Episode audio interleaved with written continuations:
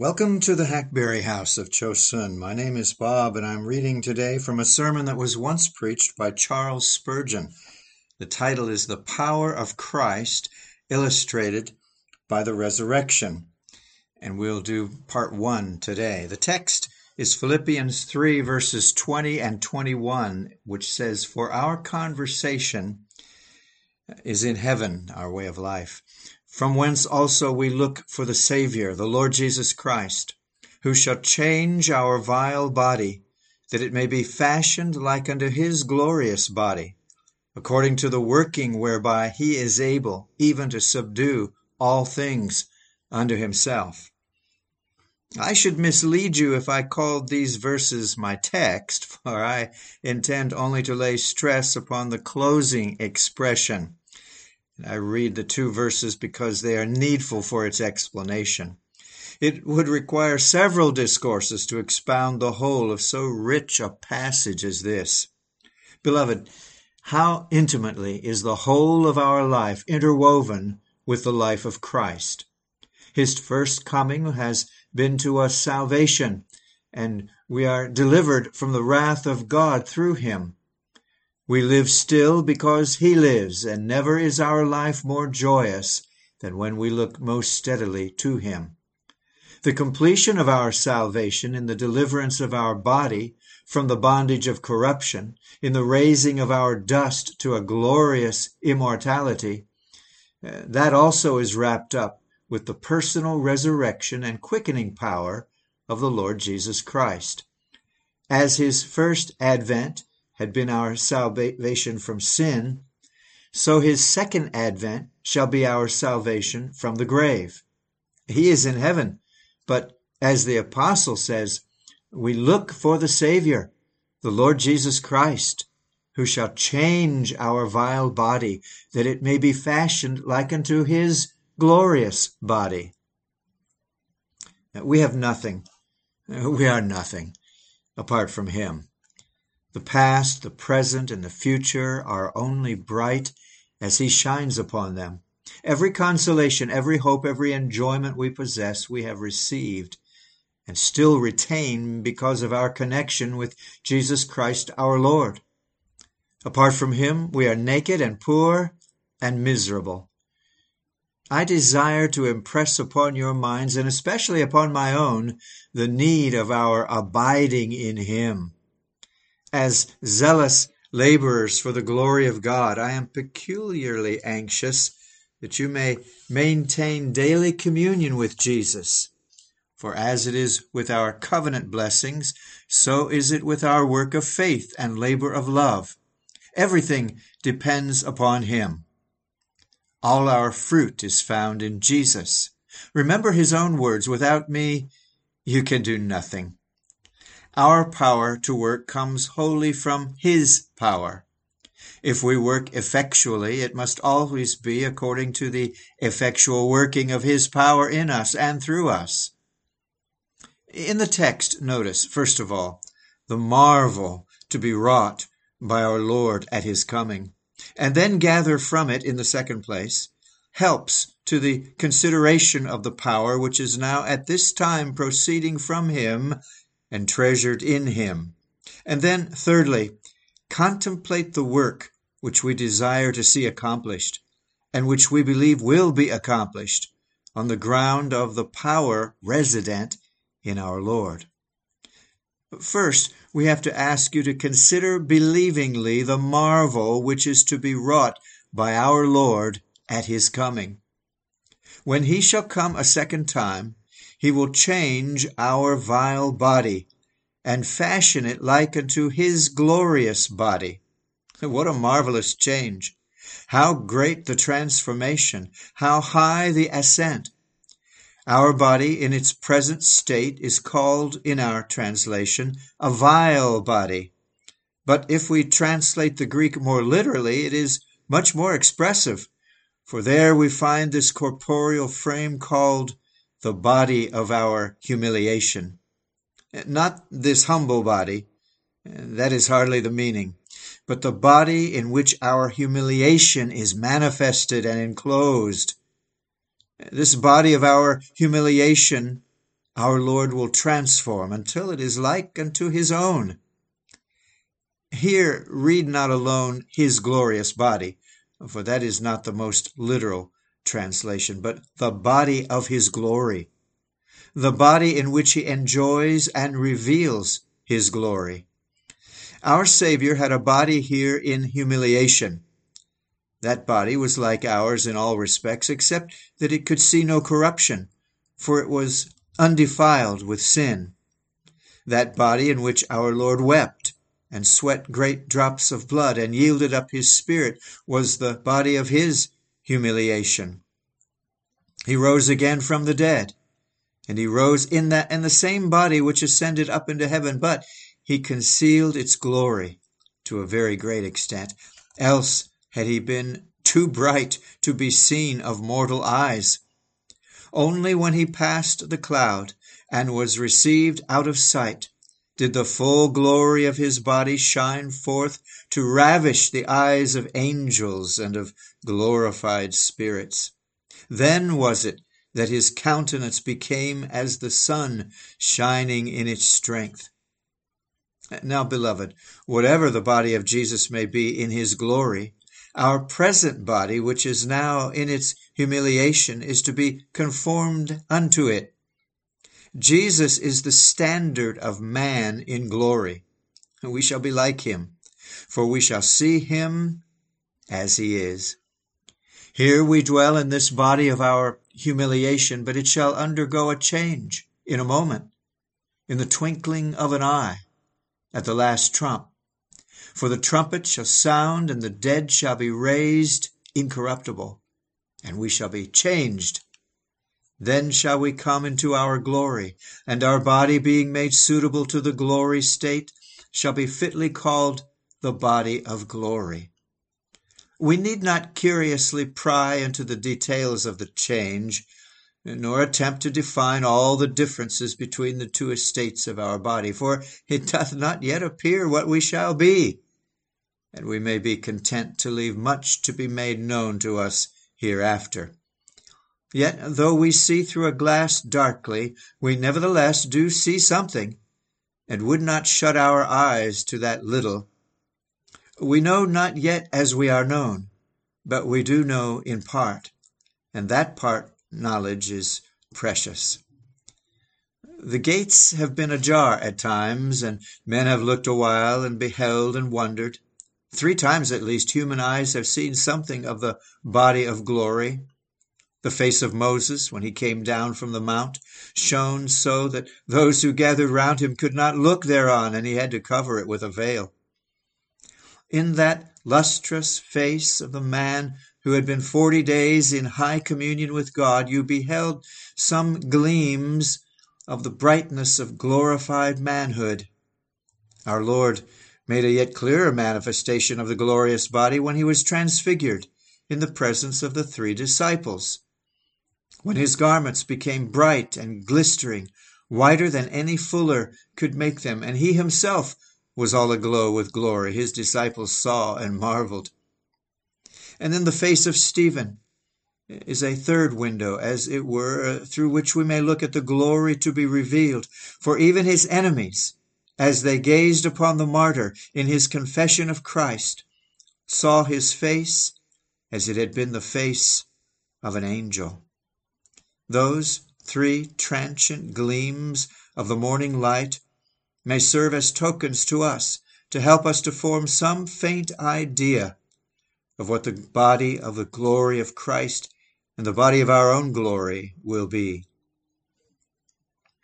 Well, turning to that marvelous passage in the Corinthians, wherein the veil seems to be more uplifted than it ever had been before or since, we learn a few particulars worthy to be rehearsed.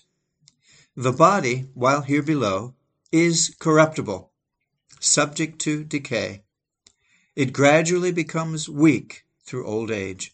At last it yields to the blows of death, falls into the ground, and becomes the food of worms. But the new body shall be incorruptible. It shall not be subject to any process of disease, decay, or decline, and it shall never, through the lapse of ages, yield to the force of death. For the immortal spirit it shall be the immortal companion. There are no graves in heaven. No knell ever uh, saddened the new Jerusalem. The body here is weak. The apostle says it is sown in weakness. It is subject to all sorts of infirmities in life, and in death loses all strength. It is weak to perform our own will, weaker still to perform the heavenly will. It is weak to do and weak to suffer, but it is to be raised in power, all infirmity being completely removed. How far this power will be physical and how far spiritual we need not speculate. Where the material ends and the spiritual begins, we need not define. We shall be as the angels, and we have found no difficulty in believing that those pure spirits excel in strength nor in understanding. Peter, uh, when he says that angels are greater in power and might, our body shall be raised in power.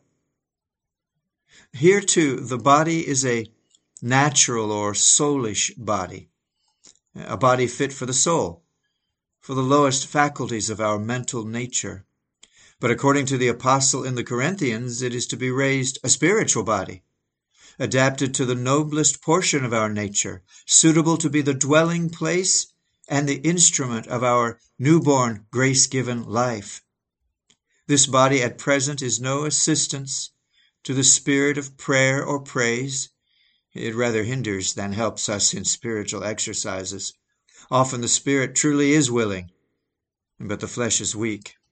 We sleep when we ought to watch. We faint when we should pursue. Even its joys, as well as its sorrows, tend to distract devotion. But when this body shall be transformed, it shall be a body suitable for the highest aspirations of our perfected and glorified humanity, a spiritual body likened to the body of the glory of Christ. Being sinless, the body, when it shall be raised again, shall be painless. Who shall count the number of our pains while in this present house of clay? Truly, we that are in this tabernacle do groan. Does it not sometimes appear to the children of sickness as if this body were fashioned with a view to suffering? As if all its nerves, sinews, veins, pulses, vessels, and valves Uh, were parts of a, a curious instrument upon which every note of the entire gamut of pain might be produced. Patience, ye who linger in this shattered tenement, a house not made with hands awaits you. Up yonder no sorrow and sighing are met with. The chastising rod shall fall no longer when the faultiness is altogether removed. As the new body will be without pain, so will it be superior to weariness. The glory body will not yield to faintness, nor faint or fail through languor. Is it not implied that the spiritual body does not need to sleep when we read that they serve God day and night in his temple? In a word, the bodies of the saints, like the body of Christ, will be perfect. There shall be nothing lacking and nothing faulty. If saints die in the feebleness of age, they shall not rise thus. Or if they have lost a sense or a limb, or are halt or maimed, they shall not be so in heaven. For as to body and soul, they are without fault before the throne of God. We shall be like him. That's true of all the saints. And hence none will be otherwise than fair and beautiful and perfect. The righteous shall be like Christ. My imagination is not able to give you a picture of the transformation, but those who will be alive and remain at the coming of the Son of God will undergo it, and so enter glory without death. For this corruptible must put on incorruption, and this mortal must put on immortality, and therefore the bodies of living believers shall in the twinkling of an eye pass from the one state into the other. They shall be transformed from the vile to the glorious, from the state of humiliation into the state of glory, by the power of the coming Savior. The miracle is amazing if you view it as occurring to those who shall be alive when Christ comes. Reflect, however, that a very large number of the saints, when the Lord shall appear a second time, will already be in their graves. Some of these will have been buried long enough to have become corrupt. If you could remove the mold and break open the coffin lid, what would you find but foulness and putrefaction? But those mouldering relics are the body of the saint's humiliation, and that very body is to be transformed into the likeness of Christ's glorious body. Admire the miracle as you survey the mighty change. Look down into the loathsome tomb, and if you can endure it, gaze upon the putrid mass. This, even this, is to be transformed into Christ's likeness. What a work is this!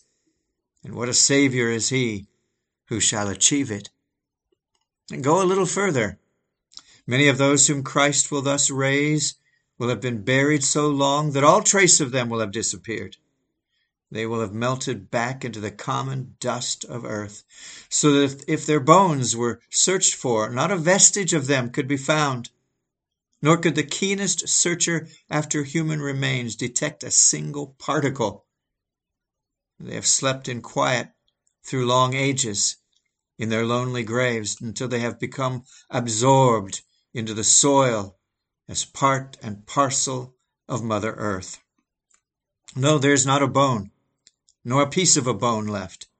Their bodies are as much one with earth as the drop of rain which fell upon the wave is one with the sea. And yet eh, shall they be raised the trumpet call shall fetch them back from the dust with which they have mingled, and dust to dust, bone to bone, the anatomy shall be rebuilded and then refashioned. Does your wonder grow? and does not your faith accept with joy the marvel, and yet feel it to be a marvel none the less? Son of man, I will lead thee into an inner chamber more full of wonder yet. There are many thousands of God's people to whom a quiet slumber in the grave was denied. They were cut off by martyrdom. They were sawn asunder, cast to the dogs. Tens of thousands of the precious bodies of the saints have perished by fire. Their limbs have been blown in clouds of smoke to the four winds of heaven. Even the handful of ashes which remained at the foot of the stake their relentless persecutors have thrown into rivers to be carried to the ocean and divided to every shore.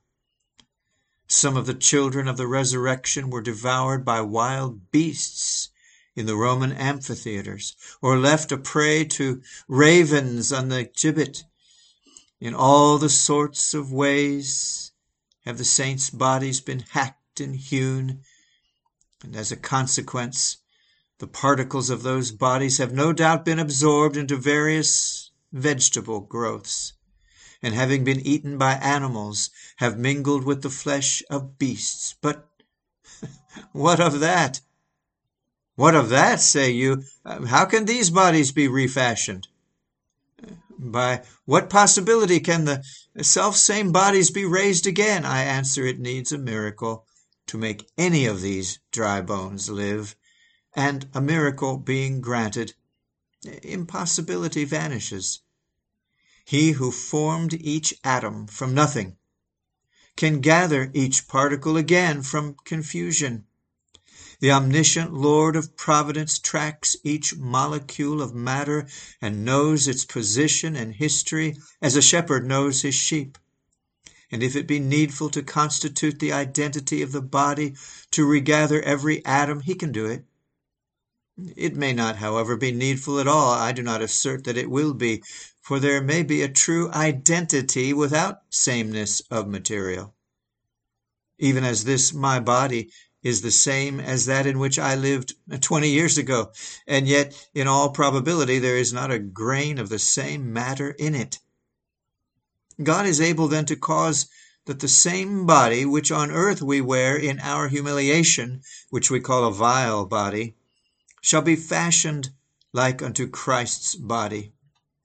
No difficulties, however stern, that can be suggested from science or physical law shall for a single instant stand in the way of the accomplishment of this transformation by Christ the King. What marvels rise before me! Indeed, it needs faith, and we thank God we have it. The resurrection of Christ has forever settled in our minds beyond all controversy the resurrection of all who are in Christ.